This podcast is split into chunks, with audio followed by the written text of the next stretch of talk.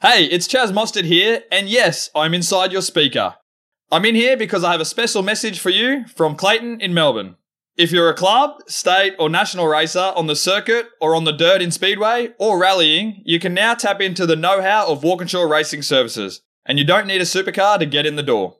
The same expertise that's won multiple Bathurst 1000s and V8 Supercar Championships is now available for you to call upon. From bonnet to bumper, WRS can help you with engines, design, paint, machining, fabrication, and so much more for all sorts of makes, models, and categories. Have a chat with Walkinshaw Racing Services and tell them what matters to you. Call now on 1300 W Racing or email services at walkinshawracing.com.au. A Motorsport Podcast Network production.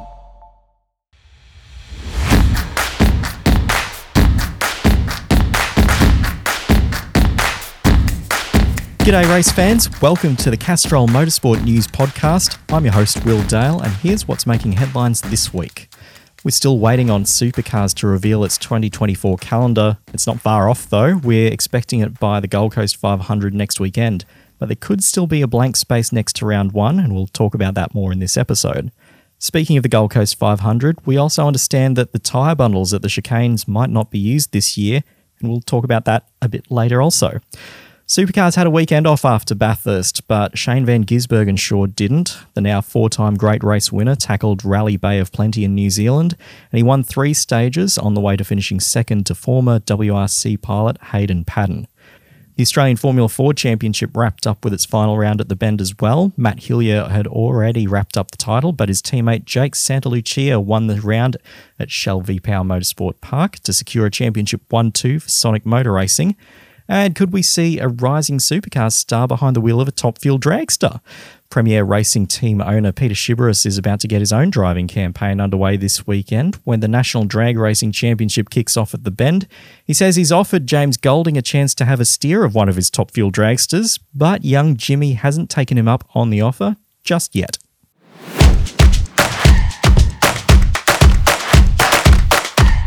Joining me this week is a co host that didn't follow the old primary driver to his new team, Stefan Bartholomaeus. And Steph, we might have to come up with a new bit to start the show. What do you reckon? Hello, Will. I think you're right. We do need something new, but we might have to wait until we actually disagree on something because that teammate joke that had come out of Jamie Whincup ignoring those team orders a couple of years back at SMP and sort of the debate that that triggered on this podcast. So uh, here's hoping we can find some uncommon ground. you beauty. I'm sure. I'm sure motorsport will, provide. as always, provide us with something. Exactly. Now, before we get into it, I do want to wish former host Andrew Van Leeuwen all the best in his new gig, and also thank Aaron Noonan and the good people at Castrol for giving me this opportunity. They're pretty sizable shoes to fill, but I am very excited about the road ahead. Right, to get things underway, let's award our Castrol HYSPEC Stars of the Week. For me, I can't go past MotoGP in Indonesia, but it's not the stunning ride by race winner Pecco Bagnaia that gets the gong. I'm giving my star to second placed Aprilia rider Maverick Vinales for bowling out onto the podium dressed as Batman. Now, apparently, it was the result of a bet between he and one of his teammates' crew. And look, it was all a bit corny and a bit weird, but to be honest, that sort of thing's right up my street. And let's face it, when you're named after a character from the movie Top Gun, you're gonna be a bit of an odd unit. Steph, who are you giving yours to? Well, firstly, I like the way you've taken the wheel here and shaken something up straight away. Stars of the week straight off the top. And it actually it sounds like old Maverick would be right at home at Tickford Racing, which is where my star of the week is going. For the fact they're daring to be a bit different with their video content lately. Like their drivers got plenty of attention by taking the Mickey out of the parody situation at Bathurst. And now there's a YouTube series where they buy AU Falcons and do goodness knows what with them. We haven't seen every part yet, but it's it's incredibly bold content for a professional sporting team to be rolling out. So yeah, good on them for being different and having a crack. Oh, absolutely. And I wonder how many takes the um, handbrake arrival in the Tickford Racing car park took to um, to get done because that looked. Um, I would not want to have, want to have been Tim Edwards for that. Oh, I didn't actually look whether there was any uh, extra tire marks there on on the driveway because you can normally tell if they've done hundred takes, then they're spraying it everywhere. Sixty-four takes, and that was the best one. Now, in the headlines at the top of the show, I mentioned that we're still waiting on a supercars calendar. Look, what we know so far is that it'll likely grow to 13 events with the return of New Zealand in April at Taupo, not Taupo. So I'm going to have to work out how to pronounce that one consistently. And they'll still be at the Australian Grand Prix in late March, despite being bumped out of the Albert Park support category pit lane. We understand that the northern mid-season swing will remain intact. Hidden Valley and Townsville holding down their traditional spots in June and July. Bathurst, of course, has its traditional spot one week after the New South Wales Labor Day long weekend in October. And Sandown, which will live to see yet another year, will again be the lead in Enduro, and that'll be the event's 60th anniversary running.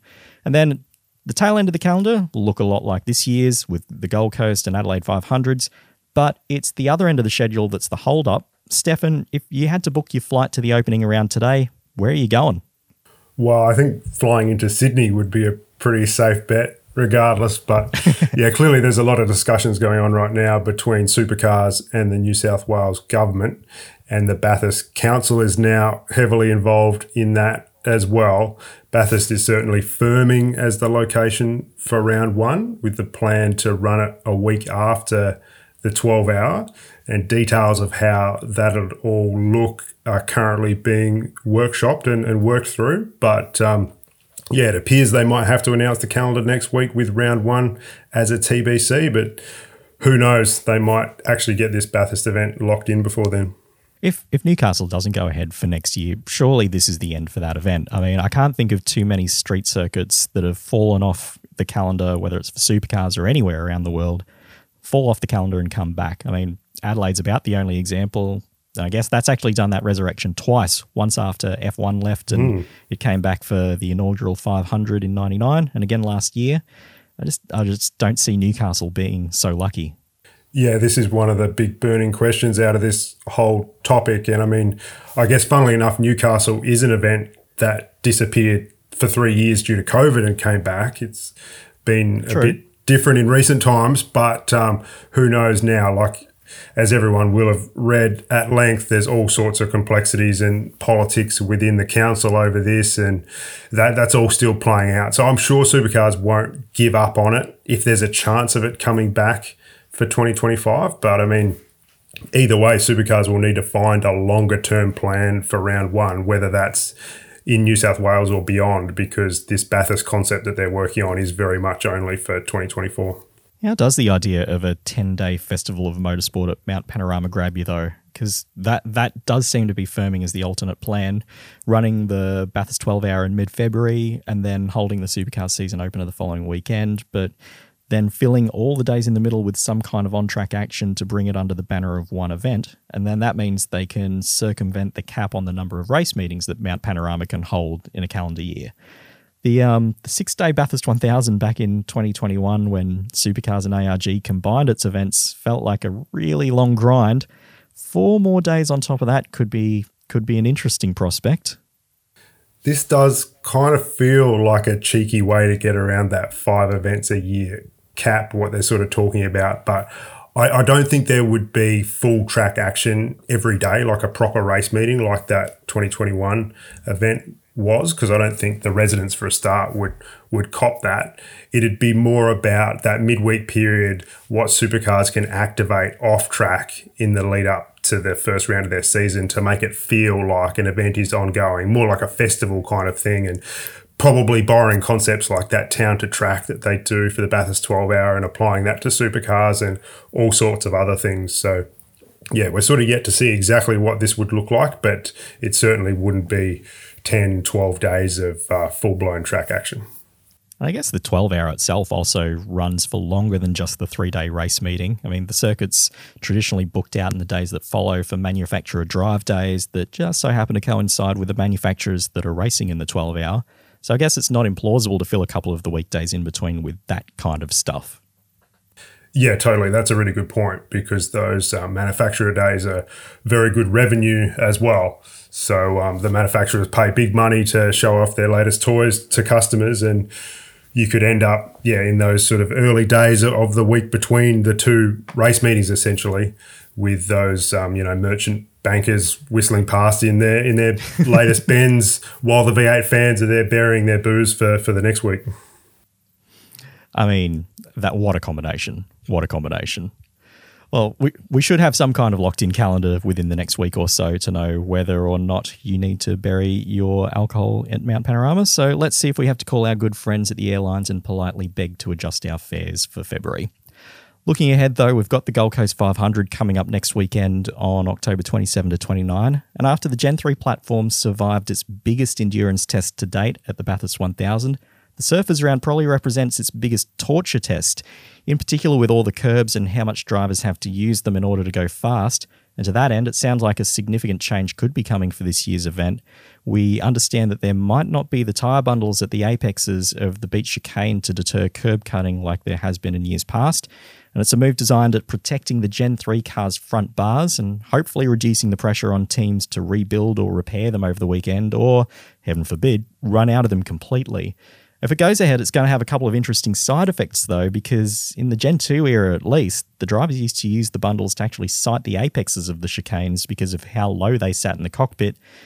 And I don't imagine seeing apexes is going to be any easier in the Gen 3 car. Yeah, I mean, there's a few elements to this beyond Gen 3. Like, there's just always been a debate about how to police the curb hopping at the Surfers Paradise track. And yeah, last year, some of the drivers you'll remember were very frustrated that they couldn't feel where the electronic sensors were during practice on Friday, and it seemed really random when they were getting a strike. But then on the flip side, on Sunday, like the tyre bundles, like James Golding hitting that bundle in the back chicane, that mm. caused that huge crash. And it really put the spotlight again on how dangerous and how antiquated having tyre bundles sitting there on apexes really is. So I believe supercars have been working with Motec on a system where drivers can actually get a notification on the dash when they trigger one of the curb sensors. Because previously they just sort of waited to be told over the radio if they triggered it, which added to the, the frustration of it all. So, yeah, they're, still talking about all the options here and we'll see what they come up with. But certainly no system is perfect and they've been, uh, yeah, sort of bluing about this for, for 30 years on the Gold Coast. Oh, absolutely. I mean, do you remember the last time the bundles were taken away back in 2011 and they just had bollards and sensors used to police the curb hopping? That um that didn't go so well, unfortunately. Was that the year where they ended up turning the sensors off as well and people were two gears higher through the back chicane, just like basically straight lining the whole thing? Correct, and that is why Will Davison's lap record from 2011 still stands today. Amazing. Whichever way it lands, it's sure to be an interesting weekend. All right, we're going to open up the Castrol mailbag now because there were so many questions off the back of the Bathurst 1000 last week that you boys couldn't get to them all. Plus, we got a bunch more this week. So let's start with Matthew Davis, who asks Should Bathurst revert to using hard compound tyres in 2024? Look, I think that's a good shout, Matthew. I mean, the soft tyre definitely made the Gen 3 cars faster over one lap. I mean, if Brodie Kostecki nails Hell Corner on his shootout lap, he's doing a three. And I don't think too many people would have put money on them being that quick before the weekend. But the soft tyre definitely didn't make for a good race day tyre, did it? Yes, I think that was a pretty universal takeout from what we saw this year. And it, it's tough because when everyone is on the hard tyre, passing is really difficult. So, in mm. theory, there was some merit to the soft tyre, but it just didn't work in the race and at least on the hard tire, drivers are able to push. You know whether they're actually actually able to get a move done or not is another matter. But but who knows? Maybe they could run the soft for for quali or just the shootout and go for those Hollywood times, and then have the hard tire as the race tire. That's a good balance. I mean, I guess the other thing with the soft tire, the amount of marbles that were offline towards the end of the race meant that if anyone did have a want, want to have a bit of a dip, well, there was a lot of risk attached to trying to make a move. Yeah, there was uh, there was debris everywhere. So um, that's yes. that's something that we, we actually didn't see the full effect of that problem because there was no one close enough really to be having to go towards the end of the race. But um, yeah, that's something that a lot of people were talking about afterwards. Obviously, getting through the cars as well. People were thinking they were having steering problems because a big clump of rubber would would fall out of the front bar and and all that sort of thing. Triple Eight were talking about some of their braking issues, maybe due to rubber getting in the vanes of the disc. So, um, yeah, I'm sure all of this is part of the Supercars debrief of Bathurst 2023. We've got another tyre, la- tyre related one from Christopher Darling, who asks why wasn't the tyre degradation over a stint more noticeable and lead to more movement in the field? Steph, I reckon if you asked any of the Mustang drivers, they'd have said it was pretty noticeable over a stint. Well, I mean, I think regardless of car brand, the good drivers tend to be smart and they drive to a lap time that'll look after the tyre. So that that was the main problem with the race, right? That drivers mm. were having to be so conservative to not blow the tyres off the things. And, and we've seen that through the year. It wasn't just a Bathurst thing, but it seemed like a bigger problem at Bathurst. And the classic example was Brodie doing, you know, high eights, low nines in the last stint and then just dropping a seven on the last lap, which just mm. showed how much he had in reserve. It was crazy. Yeah, absolutely. I guess it, it kind of, in a way, was an old school Bathurst that everyone's been crying. That well, I won't say everyone, but there's a certain section of fans have been crying out for, and in that sense, we very much got it. Yeah, but we're just so used to that um, flat out at the end sprints between safety cars, that edge of the seat stuff that it really uh, it was a bit flat this year without it. If only Shane had won by six laps. That's all I have to say. Glenn Boyd, not really a question, but can Motorsport Australia slash Supercars please adjudicate the safety car line rather than just handing out a penalty?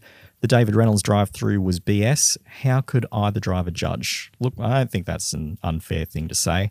Uh, I think one thing that didn't help the situation was that the TV broadcast was showing Feeney exiting the pits live, but then cut away just as he and Reynolds got to the line. And look, if they'd held that shot, everyone would have seen it.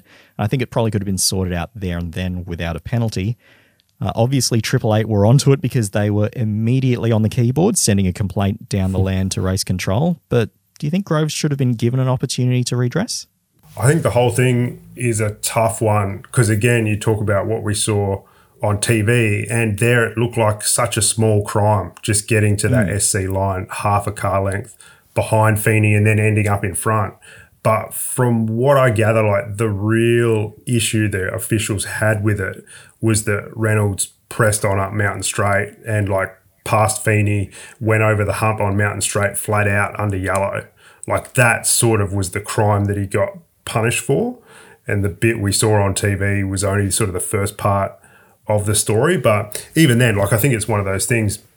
It, it comes back to the culture of what happens under yellow and what the rules are like Supercars and Motorsport Australia, they just need to get the field under control quicker when the safety car is called and and not mm. even have people racing to the SC line in the first place because the line was just after where Kevin Estre was was in the gravel anyway. So the fact that like David Reynolds is is pushing really hard through turn one, getting it out to the exit curb at the exit of turn one, like a meter away from where the other Penrite car is. Like no one seems to have a problem with that at all. But like that's where that's where the danger is. So we, we've seen them trialing like safety car speed limiters on the cars and things. They just need to get this actually implemented. Totally agreed. And that that would have been the world's fastest parallel park had Reynolds bowled wide and ended up in his teammate's door. Well, we've seen two black and gold cars have a crack at that before, haven't we? Back in '85. they, they, do love a retro scheme, Penrite? but I don't think that's the one that they would have been after.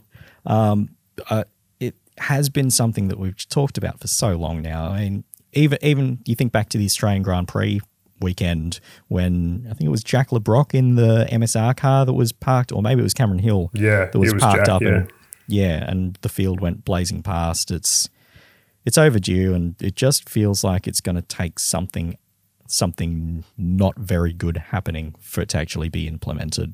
But then I guess equally, it's not as though Supercars hasn't had a lot on its plate throughout Gen 3 so far this year. Jared Curry has the next question.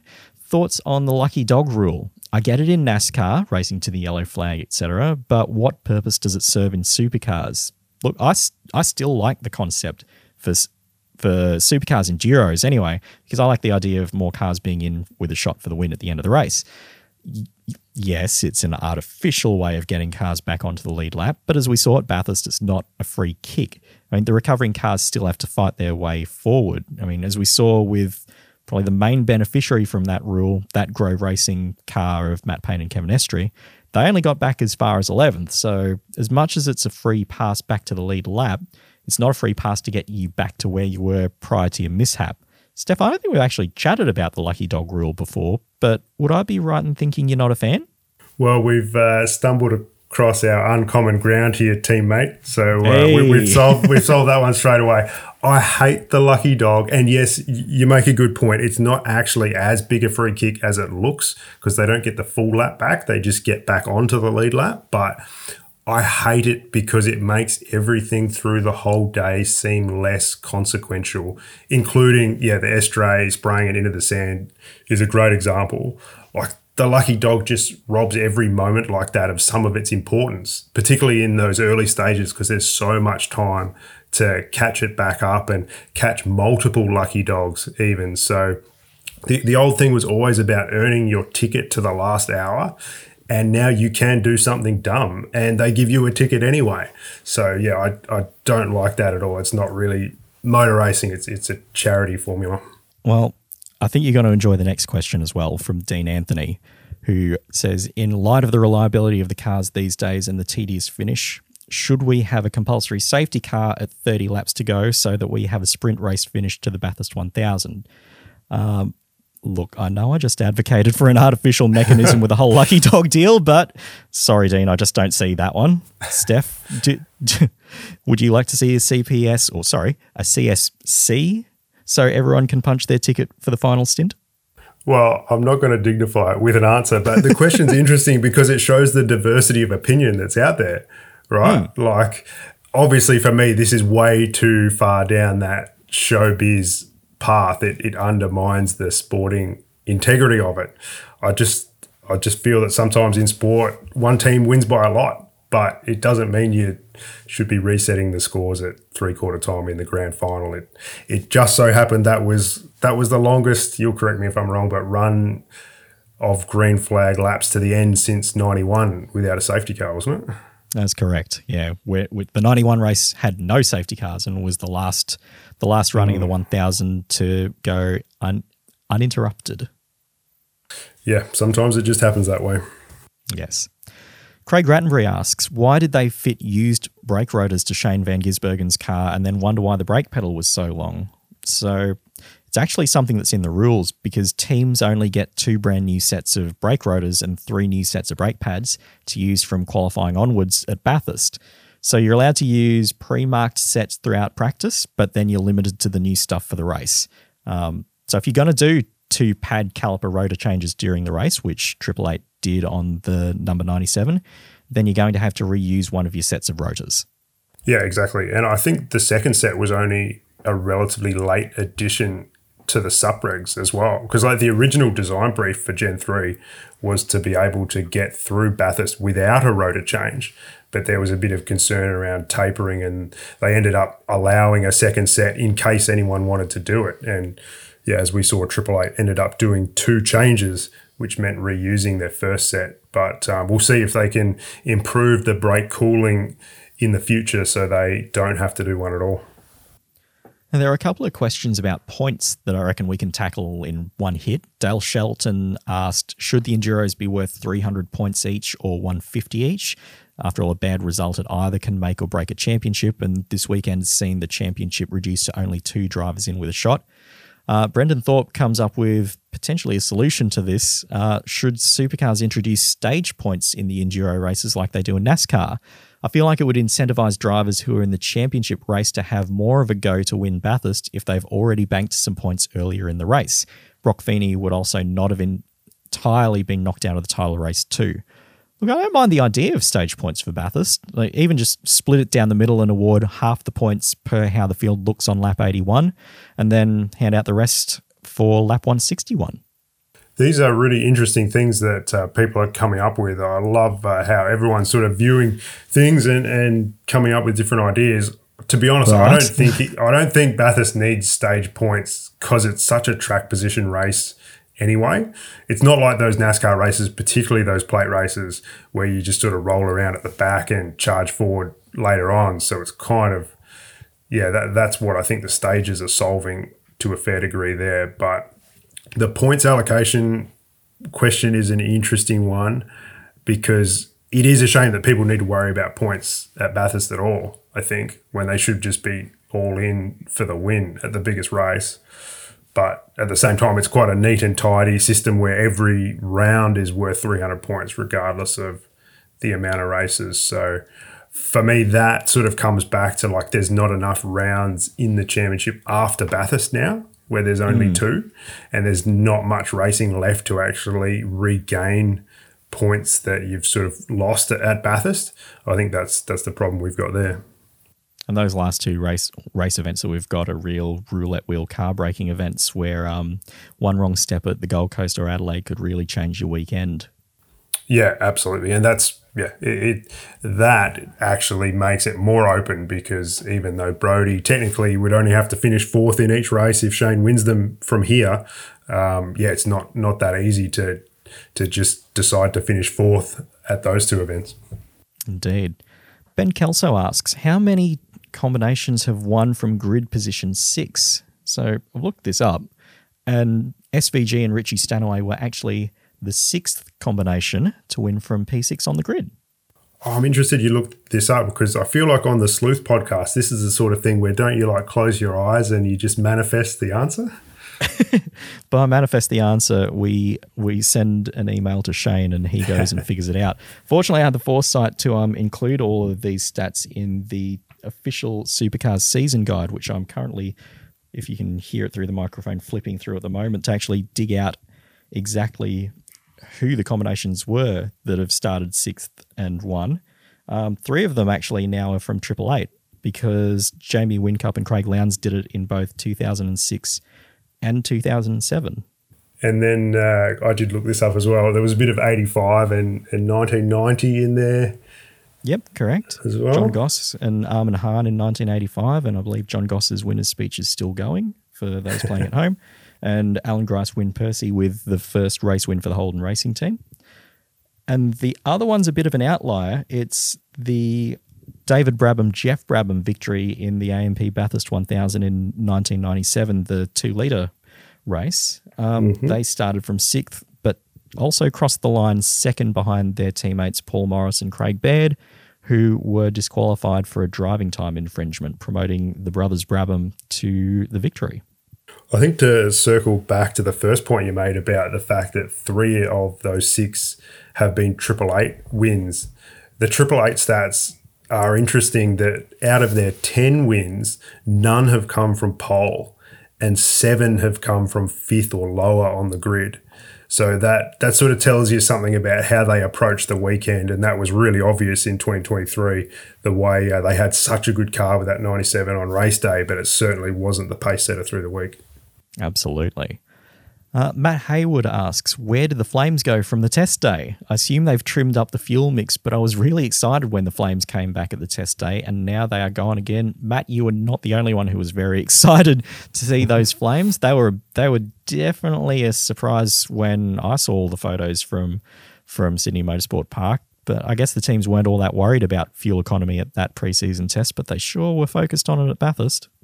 Yeah, I think the flames are still there, but they certainly don't seem quite as prominent as they initially were. And yeah, the, the maps have, have evolved a little bit through the year. They've been tweaked a couple of times, which uh, some of them have been very high profile changes, but a lot of publicity. So I would say any any changes come from that. Yeah. Yeah. Uh, a couple of top 10 shootout related questions. First from Jeff Warham Is the top 10 shootout worth more than $5,000? As a comparison, the 96 shootout, the fastest driver was awarded 15000 Teams are putting their cars on the line. Saying that, it was a top class driving in the top 10, in particular the younger drivers. Look, it's funny you say that, Jeff, because I was thinking about it during the race weekend. I actually don't remember the last time someone potatoed a car in the shootout at Bathurst. I mean, I remember Russell Ingall bunkering it at the chase in, I want to say 04 or 05, but maybe PB, Brocky crashing in the 95 shootout was the last time. Um, I think it's also worth noting, though, sure, it's down historically, but the 5K is still a much bigger check than any of the other pole winners get during the year from Armor All. It's it's an interesting point about the pole checks that I know it's a commercial deal with Armor All, but I'm not sold on the fact that the pole winner check thing actually adds anything to the moment of scoring pole position. And if anything, it just it feels a bit cringe having a driver get out of this one million dollar race car and being handed a piece of cardboard that says one thousand bucks on it or, or five thousand for for Bathurst. It's sort of got a bit of dog and pony show feel where it should be a much sort of grander moment. I don't know. Like I don't think the drivers need an extra incentive to get pole, whether it's Bathurst or anywhere else. So you're saying we shouldn't bring back the um, armor all horned Viking helmet? I was thinking, do they need something else to hand the driver? But if that's the best we've got, then maybe let's stick with what we've got. Tony Mara Bertolicio Kalia asks, why doesn't the Bathurst winner do a lap post race for the fans? Uh, I think it's actually because of the fans that they don't do it, certainly the ones at the bottom of the hill. Yeah, it'd be pretty hard to stop a track invasion at Bathurst, I would have thought. And, and this is why we saw a cool down lap for the Bathurst 1000 in 2020 when there were no fans um, pretty much at the mm. circuit. But yeah, unfortunately, it's just um, how it is there. Scott Mumby says, with the size of the pit lane for Bathurst, the biggest race of the year, why can't every car have its own pit boom? No more double stacking. Surely this can be done. Look, room wise in the Bathurst pit lane, yep, that's probably achievable. Uh, but I think money and staff is the big handbrake on that one teams are capped with a number of staff that they can have trackside, and with that number, they physically couldn't do two simultaneous pit stops. So then to grow that crew, that's a cost. More rattle guns and gas bottles, that's a cost too. Although they at least already have fuel rigs for each car, though, Steph. Yeah, I'm sure if they really, really wanted to, they could do it. But as you say, money and logistics for that one race um, mean they don't. It's it's scary when you look back at some of the older stuff. Like say back mm. in '99 when they had 55 cars, they had booms for every car, didn't they? Like, yeah, and they, they were sure just did. there was wings getting caught on bloody air hoses and gantries getting pulled down. Like it was just just chaos. But obviously, I, I digress. We're not talking about running 55 cars, but. Um, yeah, it uh, it's certainly um, un- it's just unfortunate the way the double stacking has such a big impact on the race. It, it, really would be good if they could find a solution around it. Well, Stephen Bell might have one. Um, can we please go back to teaming up two main game drivers in the same car? The sooner the better.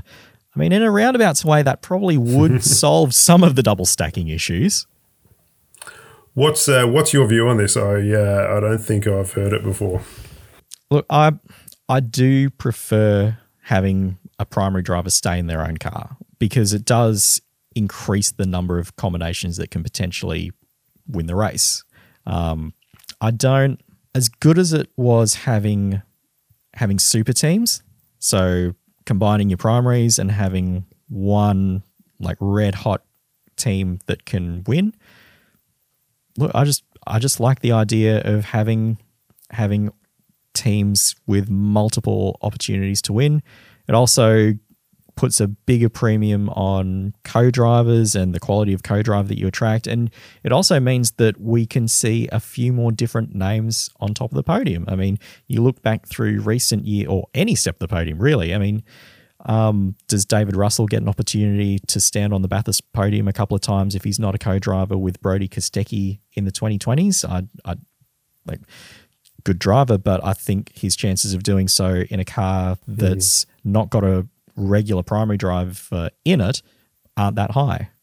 Oh, this is absolutely common ground for the two of us here. Yeah, more cars with a chance of winning is uh, is the biggest thing, and those co-drivers being such a big part of the show, they bring such great stories to the race. So um, yeah, I'm, I'm all in on on keeping it how it is. I think in the old days, it was good that teams like Triple Eight brought internationals. Like that's mm. for the, for the second car, they felt more freedom to be able to do that because they weren't risking a championship. But um, you know, if you look back at it, others were just taking pay drivers or doing a really half-assed job of running a spare car just to tick the box for the sponsors. So I'd certainly not like to see it go back to that.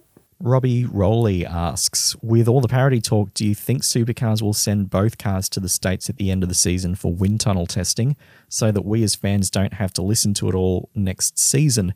Well, yes, Robbie, that's exactly what the plan is. One Chevy and one Ford will make their way to the US of A later this year.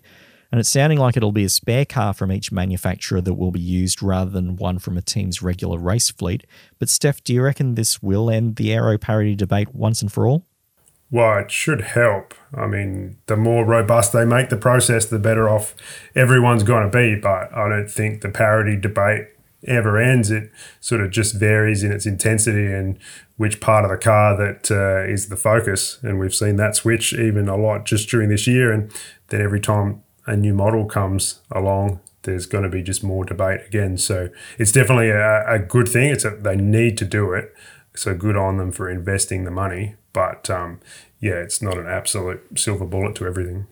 Absolutely.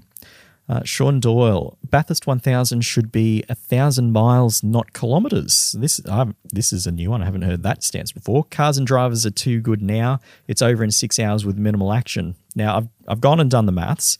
Going to a thousand miles adds 610 k's to the race distance, so that's 259 laps instead of the traditional 161.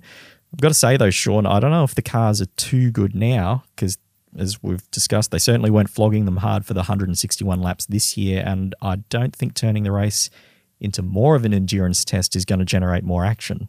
The biggest thing here for me is that uh, you see people complaining that the category is too Americanized now with Camaro and Mustang. Imagine the uproar if they made it a thousand miles. Oh, I want my Bathurst to be a thousand links to the chain, dag nabbit. Uh, Brad, before before I squeeze too many more Simpsons references in, let's move on. Bradley Dean, what teams are looking at Jordan Caruso, and what does he have to do next? Driving a car at speeds and with that much horsepower surely is a better indicator than 86s. And of course, Jordan Caruso set the fastest lap of any driver across the Bathurst 1000 weekend in that beautiful John Goulet owned Audi A4 sports sedan. Steph Ewan, V8 Sleuth website editor Connor O'Brien, chatted to Jordan over the weekend at Bathurst, and he sounds keen to pursue that path to supercars.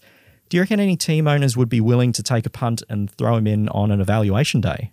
Oh, look, I hope someone does. Like, he obviously knows how to steer that sports sedan very well, and he's a sim racing whiz as well. So he'd be mm. at a pretty high level in terms of, you know, the dedication and, and the consistency that you need for the sim to go well on that. Like, um, he would have all that side of it pretty sorted. And he's actually driven for Tickford in the Supercars E Series before as well. So, um, yeah, who knows? Um, um, hopefully, he's he's asking the right questions and he might uh, get the right answer at some point. And lastly, one question from Alistair Ronfelt: What is AVL's new gig? Now, Steph, we actually got this question a lot, didn't we? Oh, let's not say a lot. That'll give him a big head. But um, yeah, I mean, he said he wanted a change and was taking a job uh, at a cafe. I can't remember which one, but as you know, I love my coffee, so I'm sure I'll enjoy his work uh, into the future. Very good. On that note, we might close up the old Castrol mailbag for the week, but thank you again for all your questions.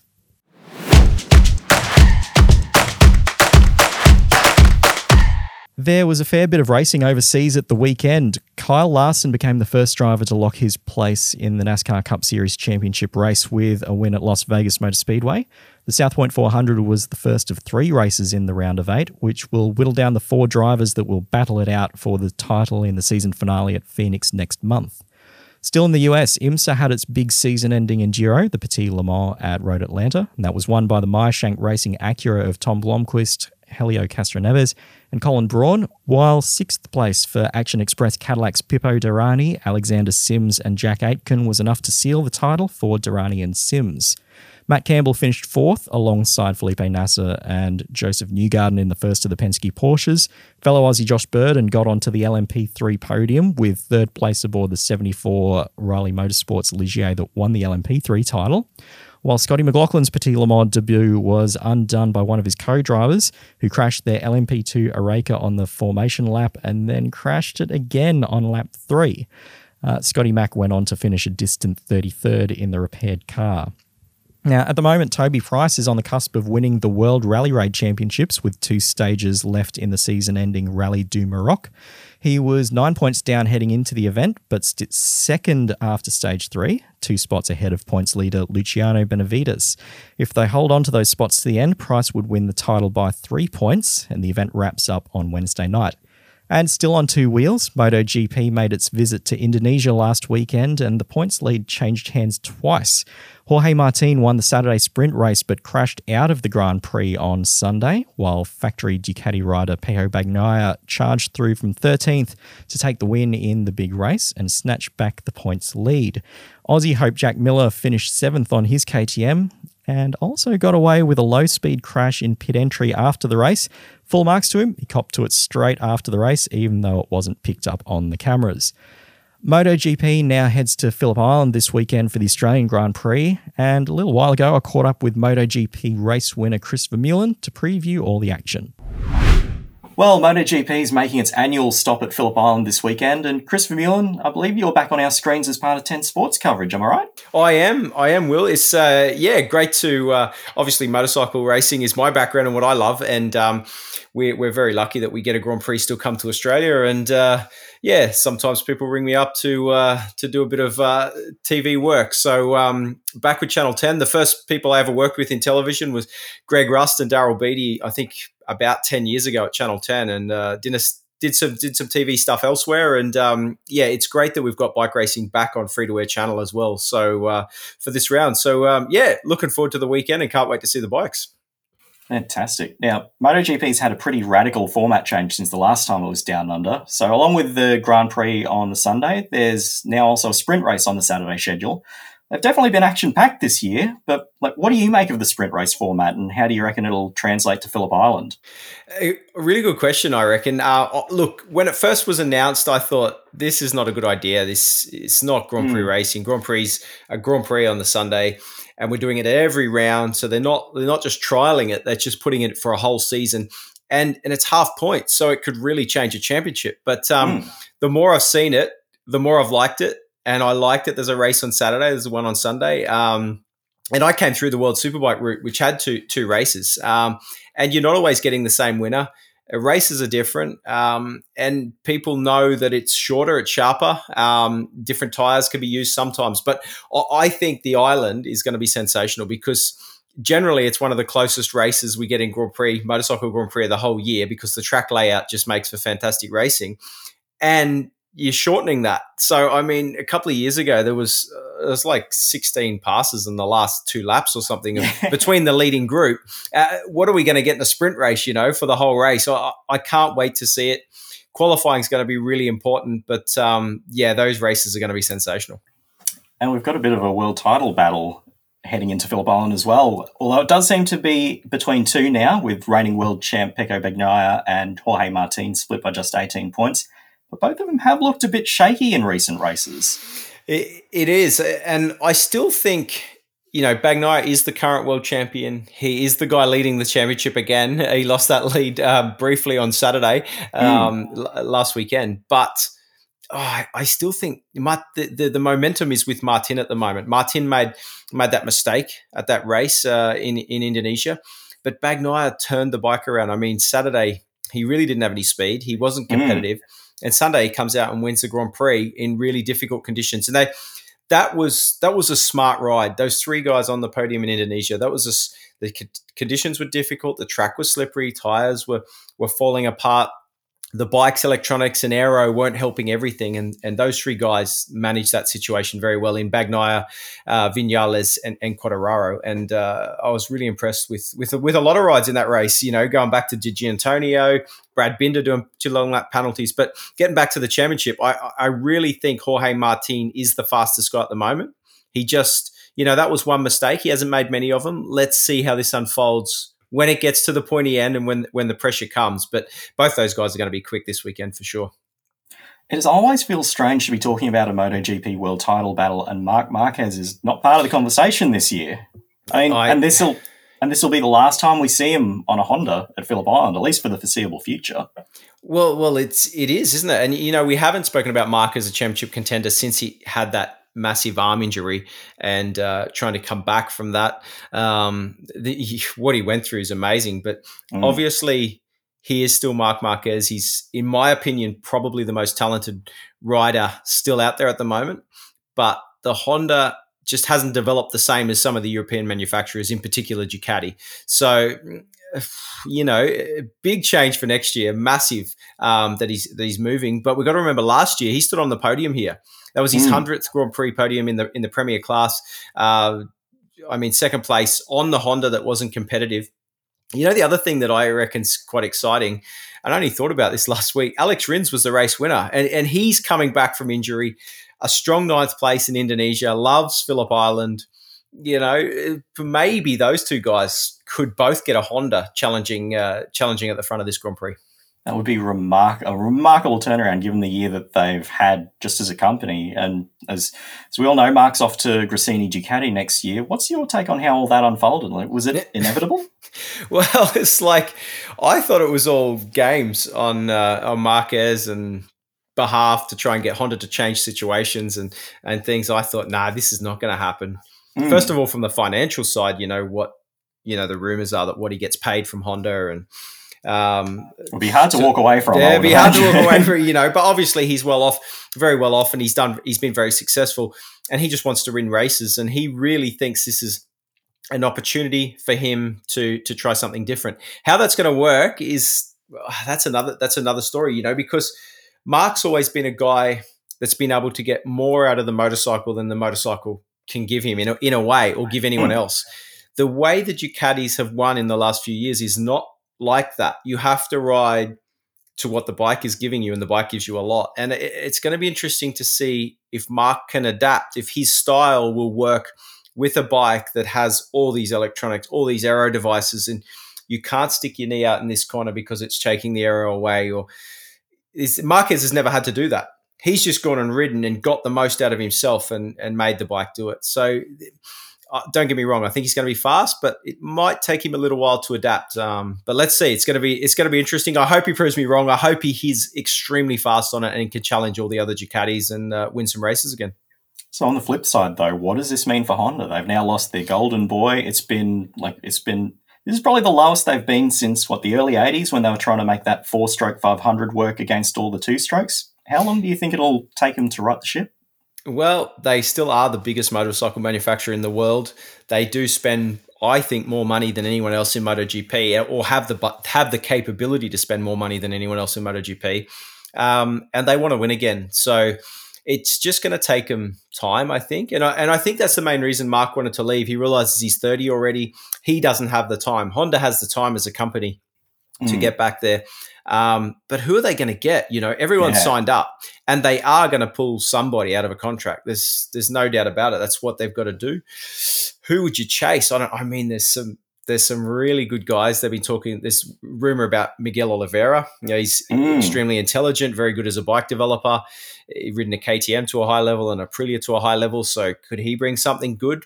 I mean, Maverick Vinales, top guy in a Yamaha, top guy in an Aprilia. But is he a fighter? Is he gonna is he going to win for them, or is he just going to be very good at helping them to develop the bike? Um, I mean, there's Fabio Quartararo has got to be someone on their list as well. But can he get out of his Yamaha contract? I mean, it's I, I can't wait to see this unfold, and um, I'm only guessing at the moment. But yeah, it's uh, it's interesting for us guys for sure. Oh, absolutely. Uh, of course, being Australia, Jack Miller, the homeboy from Townsville, he's on a KTM this year. He was on a Ducati last year. And of course, the last time Jack raced a KTM on home soil, it went pretty well. That Moto 3 race back in 2014 when he beat Alex Marquez and Alex Rins in that slipstreaming thriller. How do you rate Jack's chances this weekend?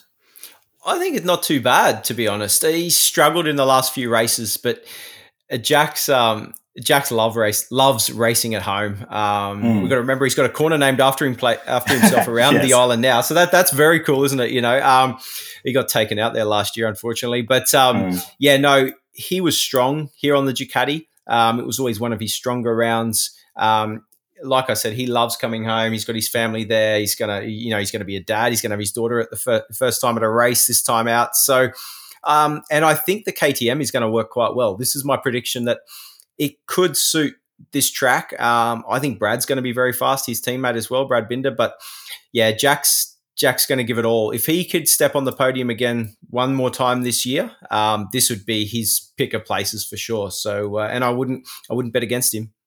What does it do to a rider to race in front of their home crowd? I mean, you did it several times, and like you said, Jack always seems to grow extra legs at the island.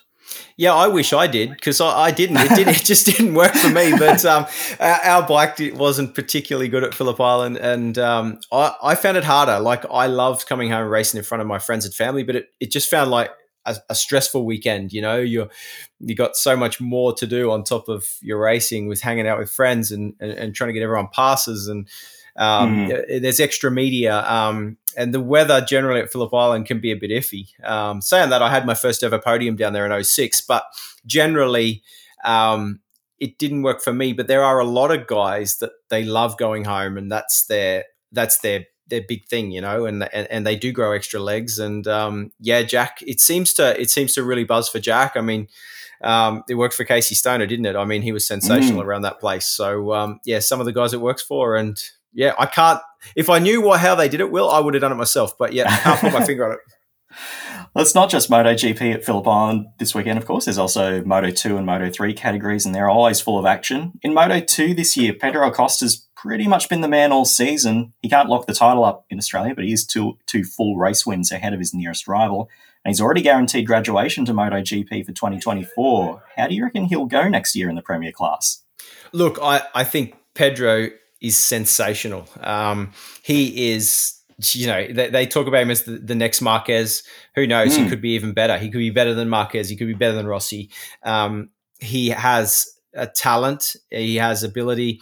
He's able to manage situations at, at such a young age. You know, winning that that Moto three championship as a rookie, second year of Moto two, he's he's dominating and he's, he looks like he should get on a good motorbike um, in MotoGP. Like that KTM is improving a lot. Um, it, will be a gas gas branded bike, but yeah, it's a, it's a KTM, and and they've got him in the fold. So, but saying that, you know, some guys that have won the Moto Two Championship have come through and struggled um, in in MotoGP, and other guys like Fabio Quartararo didn't really do a lot in Moto 2 and and look at him, world champion, mm. won a lot of Grand Prix in the Premier class. So it's it's very different. It's a formula. You have to be able to get the most out of the tires, the electronics, the aero packages, and you have to have a good team around you. But I really think Pedro Acosta is a star, um, and he is going to be someone that will be winning winning races. Sorry, in in not too distant future in the main class. Down in Moto 3, they're almost always guaranteed to pull on, put on a slipstreaming thriller. and we've got an Aussie to cheer for in Joel Kelso. I mean, he seems like a great young talent, but it's been a rough old year for him, hasn't it? It's been a really rough year. I mean, he's had some bad luck, some been taken out a few times, a few few mistakes from himself, and uh, ended up in the in the medical center. And he's had he's had a sore year, I reckon. Um, but Joel is he's um, he's really shown it. You know, I, I reckon he's got the speed.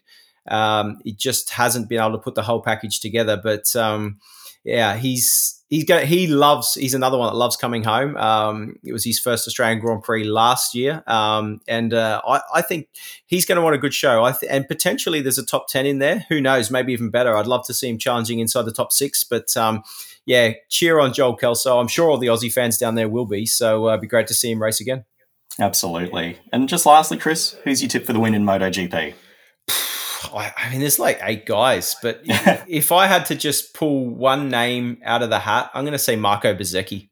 Oh, that's a good go. call. He's I had think, a strong I think that well. collarbone's going to be better than it has been. I think the guy's got a lot of talent. I think he doesn't have the championship pressure of the two main guys. And perhaps the Ducati is going to have a little bit better speed than some of the other bikes. But yeah, that's my reasoning. There you go. Thanks to Chris Vermeulen for joining us. Like he said, he'll be part of 10's coverage from the island this weekend. They're live and free on 10 and 10 Play from 1 to 4 pm on Saturday and from 12 to 3 on Sunday. All those times, Australian Eastern Daylight Savings Time.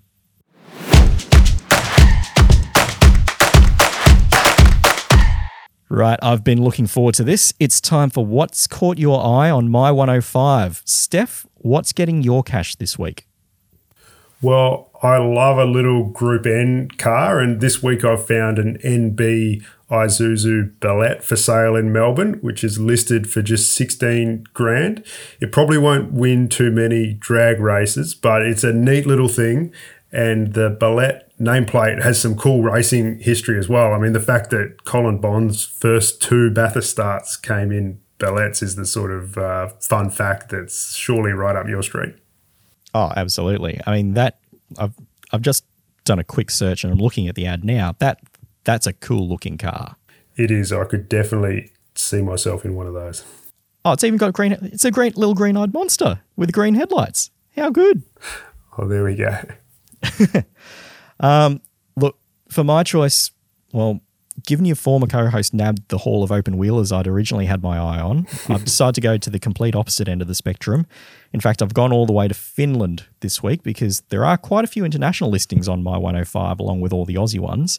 And what I've gone for is a bright orange 2010 model Renault race truck. Now, the big rig's definitely equipped with a big donk for the big day because the listing says its Cummins engine can put out 1200 to 1600 horsepower. And if that's not enough, it also has a NOS kit that can give it an extra 300 ponies. And yes, it's in Finland, but happily it can be shipped worldwide. And I think it's up for grabs for a neat $88,000. And let's face it, for the amount of fun you could have wheeling it around the tracks of Australia, that is a very small price to pay. You've made a big debut here in the My 105 segment. That is uh, that is absolutely amazing. It sounds like you're going to be up for a fair bit in uh, in postage and handling, though.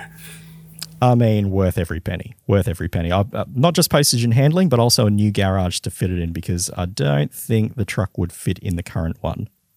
Yeah, it might crush your Volkswagen Beetle. not Lenny. And well, on that note, that's it for this week. So for Stefan Bartholomaeus, I'm Will Dale, and we'll be back next Tuesday with a fresh episode of Castrol Motorsport News.